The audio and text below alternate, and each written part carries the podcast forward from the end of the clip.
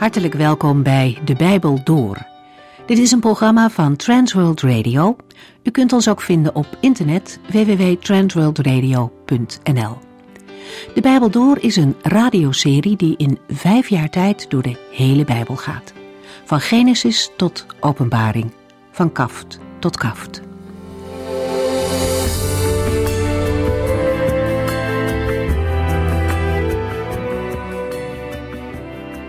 We kijken nog even terug naar onze vorige uitzending waarin het ging over de psalmen 103 tot en met 106.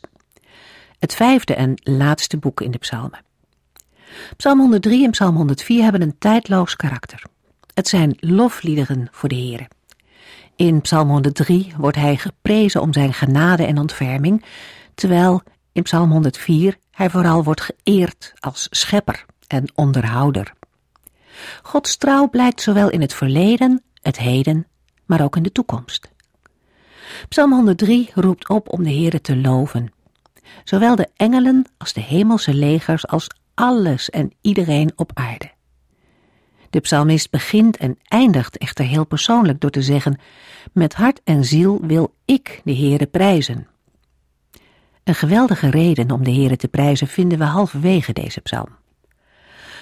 God behandelt ons niet naar wat wij door onze zonde verdienen. Zo hoog als de hemel is boven de aarde, zo machtig is de goedheid over wie ontzag voor de Heer hebben. Hij neemt de zonden weg en doet ze zo ver weg dat wij het niet kunnen peilen. Zover het oosten van het westen verwijderd is, zo ver doet God de overtredingen van ons weg. Het is goed om niet één van Gods machtige daden te vergeten dit is zeker zo'n geweldige goedheid van de Heer, dat we daar altijd weer aan terug mogen denken. God offerde zijn eigen zoon om onze schuld, onze zonde, onze verkeerde dingen te kunnen vergeven. En door dat offer mogen wij deze verse op onszelf ook toepassen. Het is een genade waar we de Heere God nooit genoeg voor kunnen danken. Psalm 105 is meer een geschiedenispsalm. Het laat vooral de kant van de Heere zien, hoe hij met Abraham een verbond sloot en vervolgens zijn leiding aan het groeiende volk gaf. Het is niet een psalm over de reacties en het falen van het volk. Wel doet dit lied een appel op het volk om de Heere te zoeken en hem trouw te dienen. Juist vanwege zijn trouw en zorg voor hen komt dat de Heere God toe. Hij heeft hen immers beschermd, gered en voor hen gezorgd. Meer liefde en trouw dan van de Heere kan een mens nooit krijgen. En daarom is Hij de wederliefde van ons mensen meer dan waard. We beginnen nu in Psalm 107.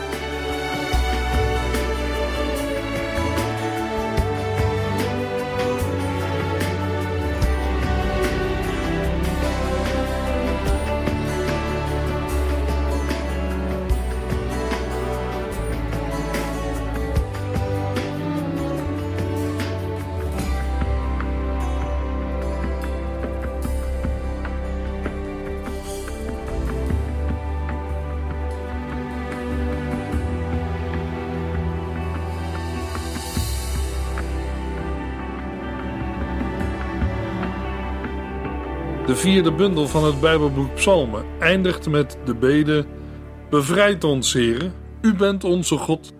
Breng ons weer bij elkaar uit alle landen waarheen wij zijn weggevoerd.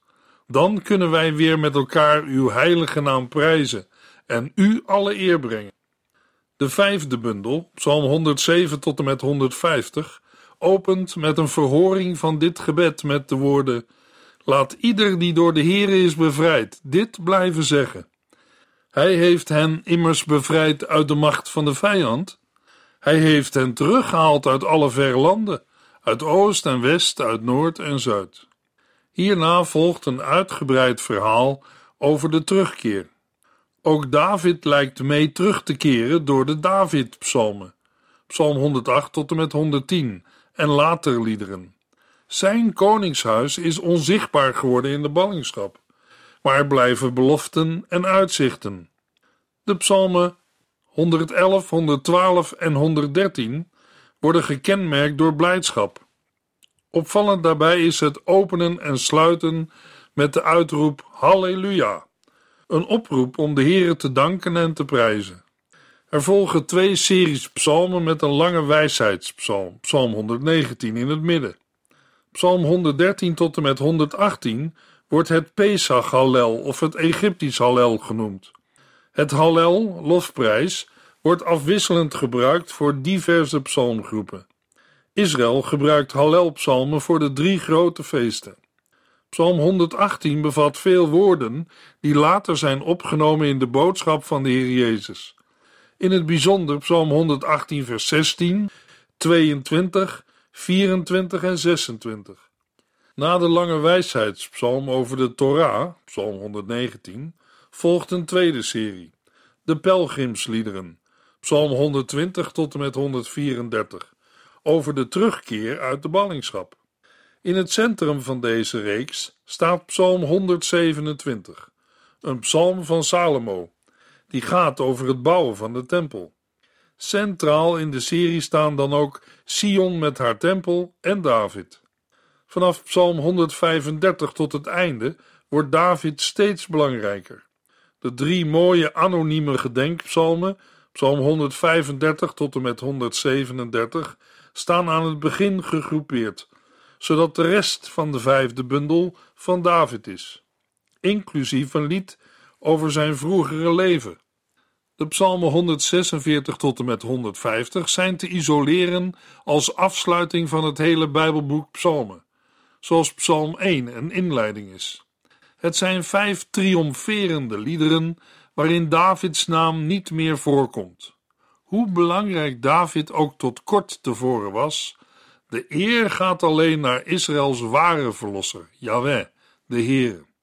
We beginnen met Psalm 107. In Psalm 107 is de terugkeer uit de ballingschap een belangrijk thema, waarmee wordt aangesloten op het gebed om terugkeer, waar Psalm 106 mee eindigt.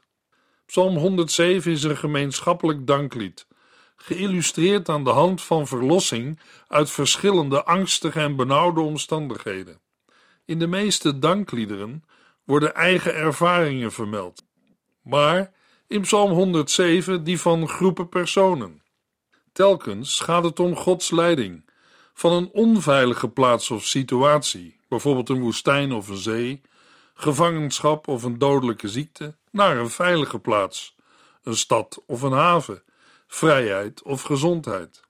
De gebeurtenissen worden beschreven als collectieve ervaringen, maar in Psalm 107 toegespitst op het leven in en de verlossing uit de ballingschap. Alle groepen worden aangespoord tot lofprijzing. De psalm eindigt met een gedeelte waarin opgeroepen wordt om wijze lessen te trekken uit de omstandigheden. Van daaruit is Psalm 107 ook als onderwijzing te typeren. Terugkeer naar het land wordt verbonden met terugkeer naar de Here. Vanuit Gods leiding in het verleden moet Israël lessen trekken voor de toekomst. Een centraal begrip in de psalm is Gods goedheid, zijn zegeningen en verbondstrouw, uitgedrukt met de woorden zijn goedheid en liefde, woorden die zes keer voorkomen. Psalm 107 heeft geen opschrift. De versen 2 en 3, die spreken over de verlosten uit alle landen, verwijzen naar de terugkeer uit de ballingschap.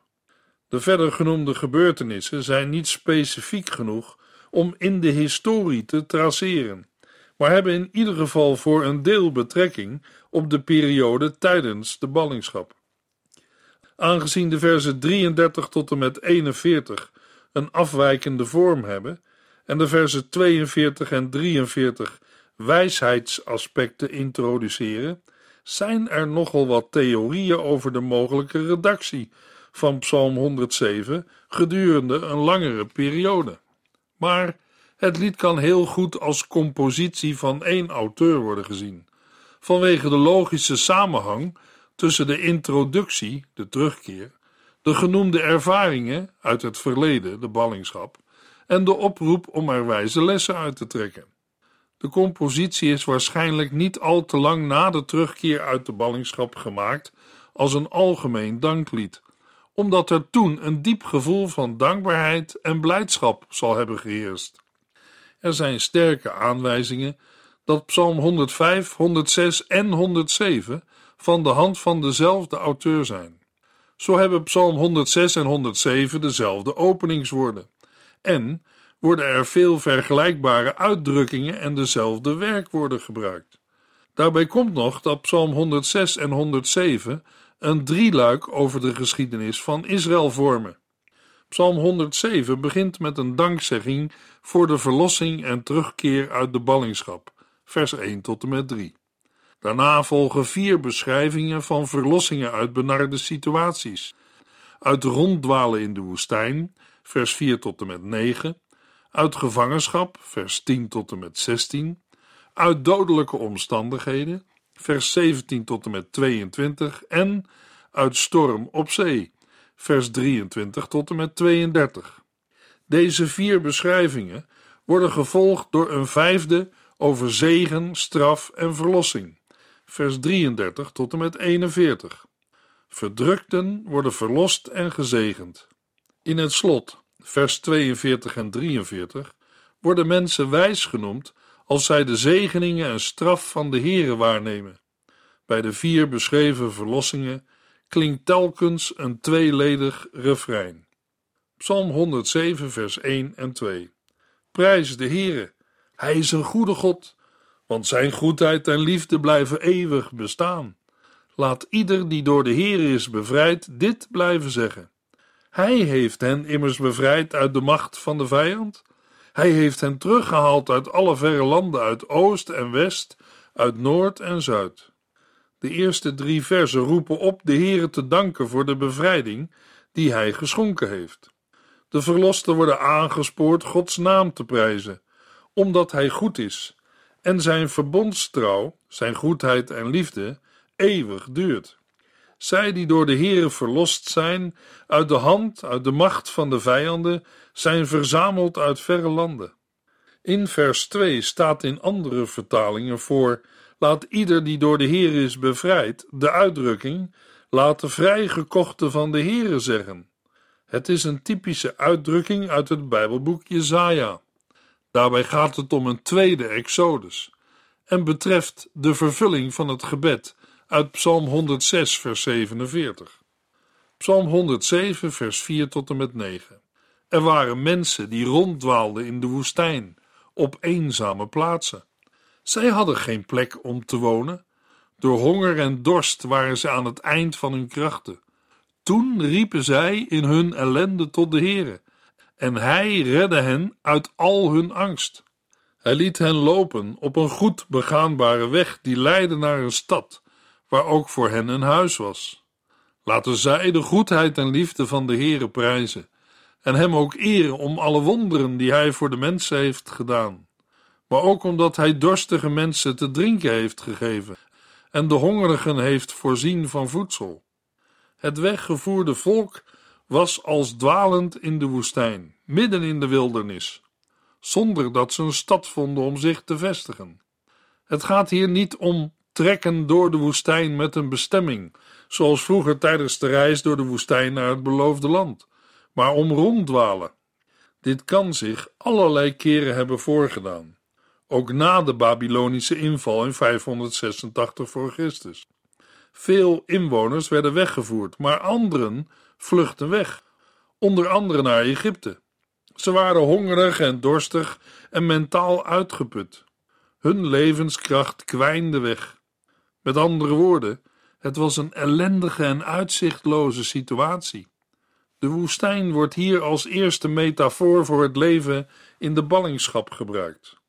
In Deuteronomium 28, vers 64 en 65 zei Mozes namens de Heere tegen de Israëlieten: want de Heere zal u verspreiden onder de volken, van het ene tot aan het andere einde van de aarde.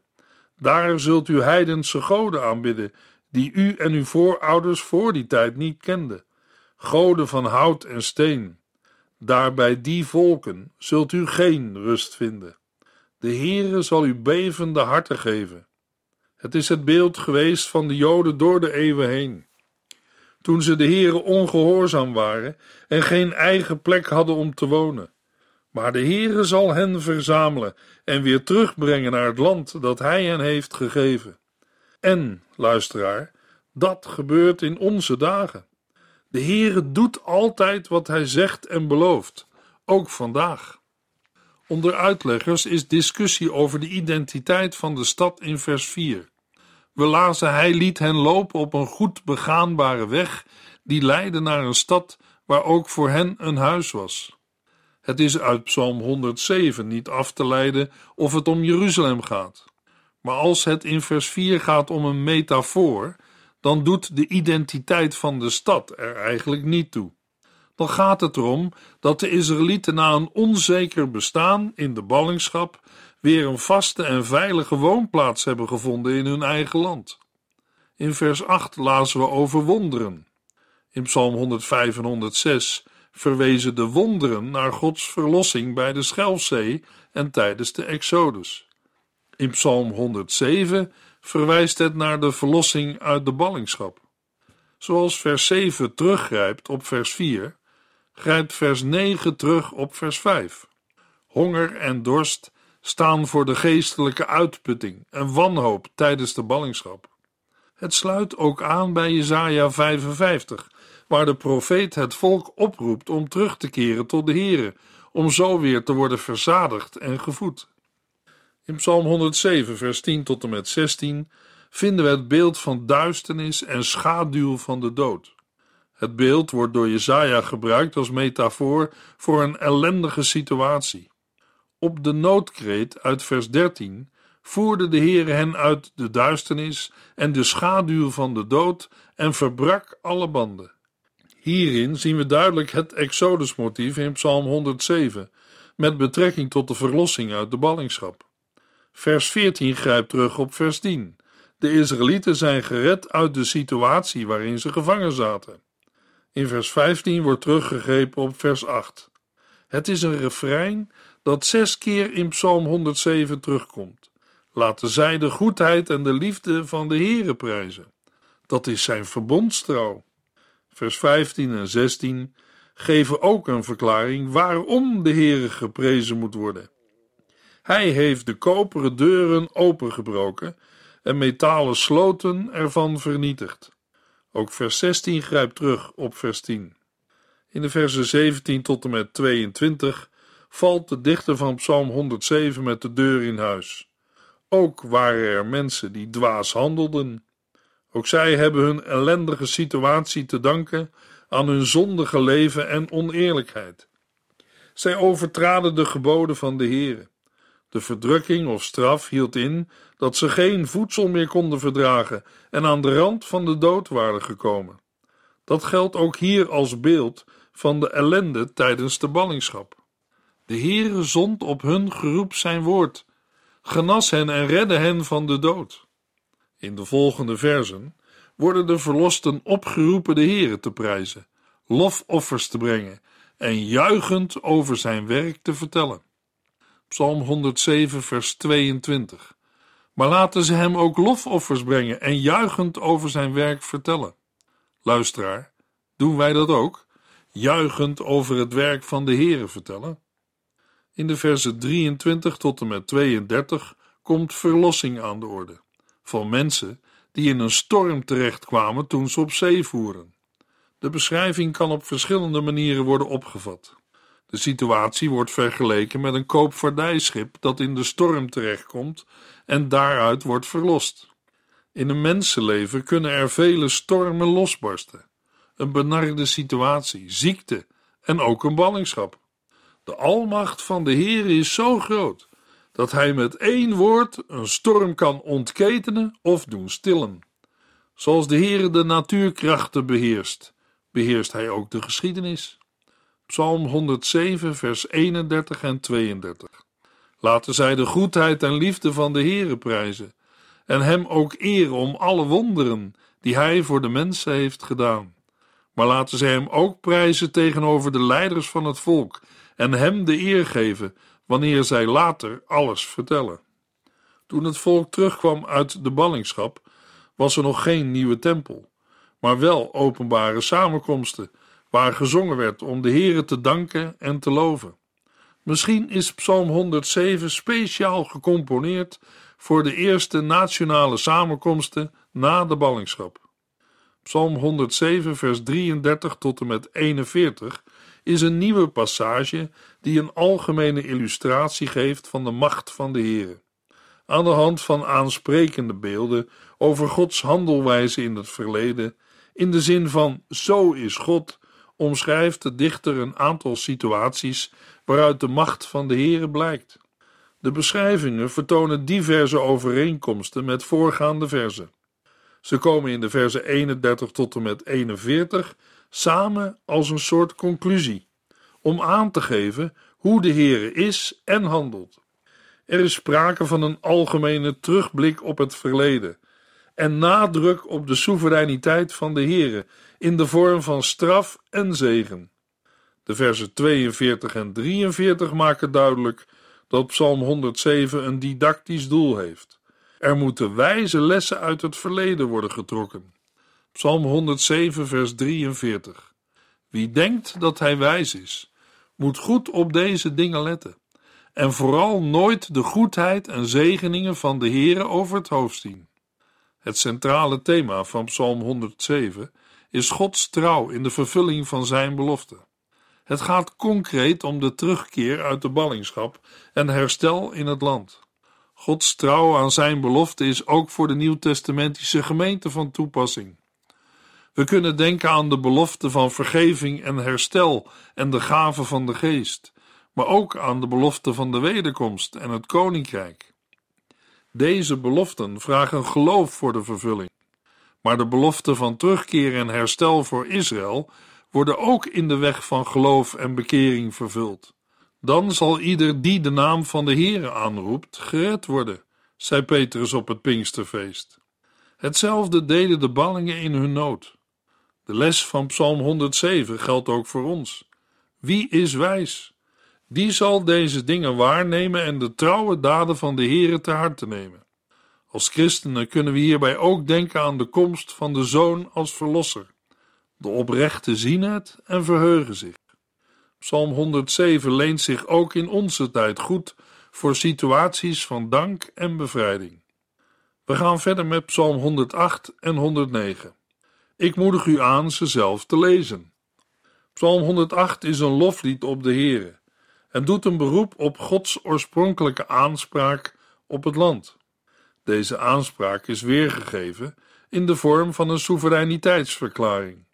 Daarbij wordt het gebied als een wapenrusting voorgesteld en de Heere als een strijder die deze wapenrusting draagt. De psalm bevat tweemaal een gebed om hulp en bevrijding. Daarin wordt de Heere gevraagd het land weer in de oude staat te herstellen. Psalm 108 is een bewerking van Psalm 57 en 60, die beide tot de gebeden van David behoren. In de versen 2 tot en met 6 vinden we Psalm 57, vers 8 tot en met 12 terug. In de versen 7 tot en met 14, Psalm 60, vers 7 tot en met 14.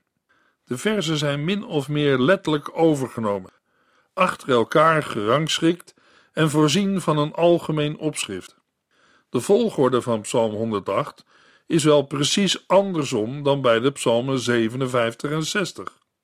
Terwijl Psalm 57 en 60 beginnen met een klacht, begint Psalm 108 met de lofprijzing, waar Psalm 57 mee eindigt, gevolgd door een beroep op de Heer om hulp op grond van Gods claim op het land Canaan. Psalm 60 eindigt ermee. Zo krijgt de psalm het karakter van een positief en verwachtingsvol gebed. De nieuwe compositie past uitstekend in de situatie na de terugkeer uit de ballingschap waarin het verlangen naar herstel en het koningschap van David opleefde. Psalm 108 kan als een profetische compositie na de terugkeer uit de ballingschap worden opgevat, waarbij zowel de Heere als Israël worden herinnerd aan het land dat is beloofd. De dichter is zich bewust dat het herstel na de terugkeer beperkt is en Gods beloften maar gedeeltelijk zijn vervuld. Hij wil de Heere aanspreken op zijn belofte nu er van het koninkrijk van David nauwelijks iets is overgebleven. De terugkeer uit de ballingschap vormde het begin van het totale herstel van volk en land. Psalm 108 wil het volk vertrouwen in de toekomst geven met het citeren van twee psalmen van David. Ook de Heer Jezus heeft psalmen van David in een nieuwe situatie geciteerd, zoals Psalm 37, vers 11. Psalm 108 heeft na de verstrooiing door de Romeinen nieuwe actualiteit gekregen, want toen was er van het koninkrijk van David helemaal niets meer over. De actualiteit blijkt uit het feit dat Psalm 108, vers 7 opgenomen is in het slot van het belangrijkste Joodse gebed, het zogenaamde Amida of 18 gebed, als gebedsvorm vergelijkbaar met het Onze Vader, dat drie keer daags wordt gebeden. In die zin is Psalm 108 nog steeds actueel. We gaan verder met Psalm 109. Psalm 109 is een vergeldings- of raakpsalm en tegelijkertijd een smeekgebed. David bidt om Gods vergelding over zijn vijanden, die hem vals beschuldigen en kwaad voor goed vergelden.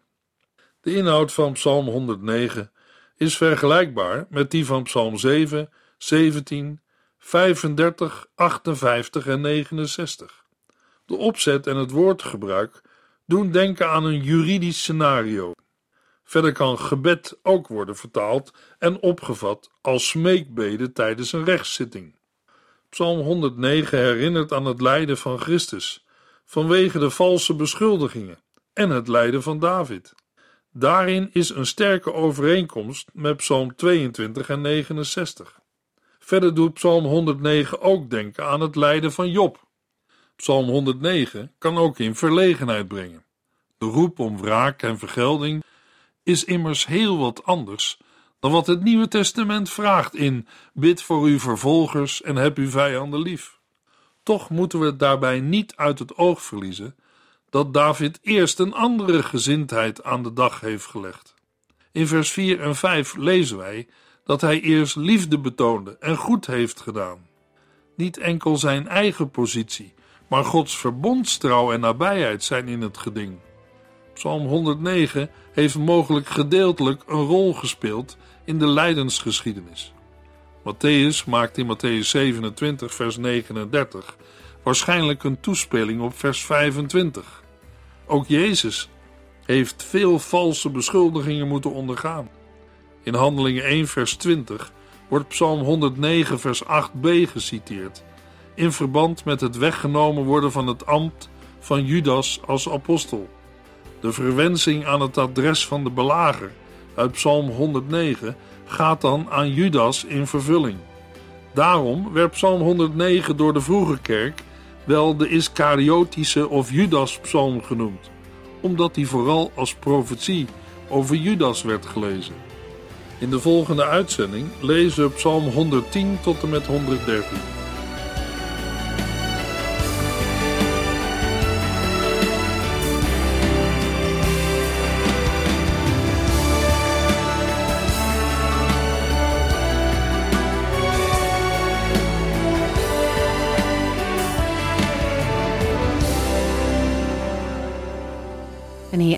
Deze aflevering van De Bijbel Door.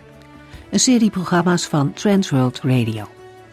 Wilt u ons iets vragen of meer weten? Dan kunt u altijd contact met ons opnemen. Bellen kan overdag met 0342 478432. Per post Transworld Radio. Postbus 371. Postcode 3770. Anton Johannes in Barneveld. En e-mailen kan ook. De Bijbel door at transworldradio.nl En natuurlijk ook via onze website transworldradio.nl Dit programma werd gepresenteerd door Cor Weda en Ike André. En namens iedereen die er nog meer aan meegewerkt heeft, graag tot de volgende keer.